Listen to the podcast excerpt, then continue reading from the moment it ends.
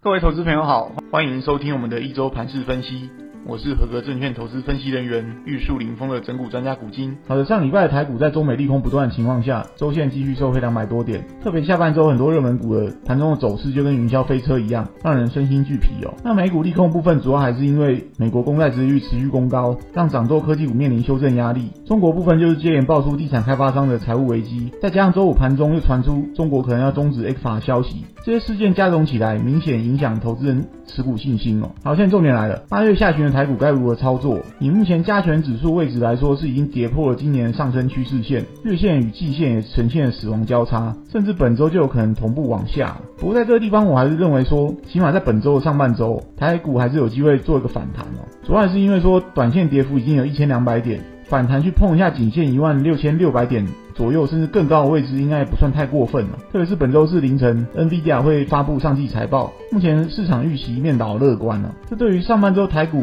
AI 概念股的股价来说，应该会有一定的支撑，甚至上攻挑战新高的条件了。这同时也能带动大盘止稳反弹。但是假设加权指数在上半周有如预期般的反弹上去，短线上还是要减码因应了，免得到时候 NVIDIA 的财报开出就变利多出尽，隔天又变出货大会了。所以总结在指数部分，以风暴比的角度来说，目前距离破底只有一百多点，停损其实很好设，但我认为往上却有三四百点的空间呢。所以除非后续又有利空出现，长远来说，本周应该是可以适度参与一下台股反弹行情，提供给大家参考。再来是焦点新闻，其实中国经济下行，房地产市场疲弱不是新鲜事，但近期又接连传出像中植集团、碧桂园，还有早已经出问题的恒大集团这些大型的房地产开发商面临财务危机啊。虽然说在中共当局的控管下，不至于会出现大规模系统性风险，但这些事件已经说明了一个事实哦，中国经济没那么容易复苏哦。目前中美的经济完全是两极化的发展，美国经济是热到连升息都挡不住，中国经济是冷到降息也救不了。所以对于长期投资来说，目前营运走势跟中国市场连接较深的，还是要多加留意啊。像原物料、工具机这些产业，复苏的脚步可能会更慢一些了。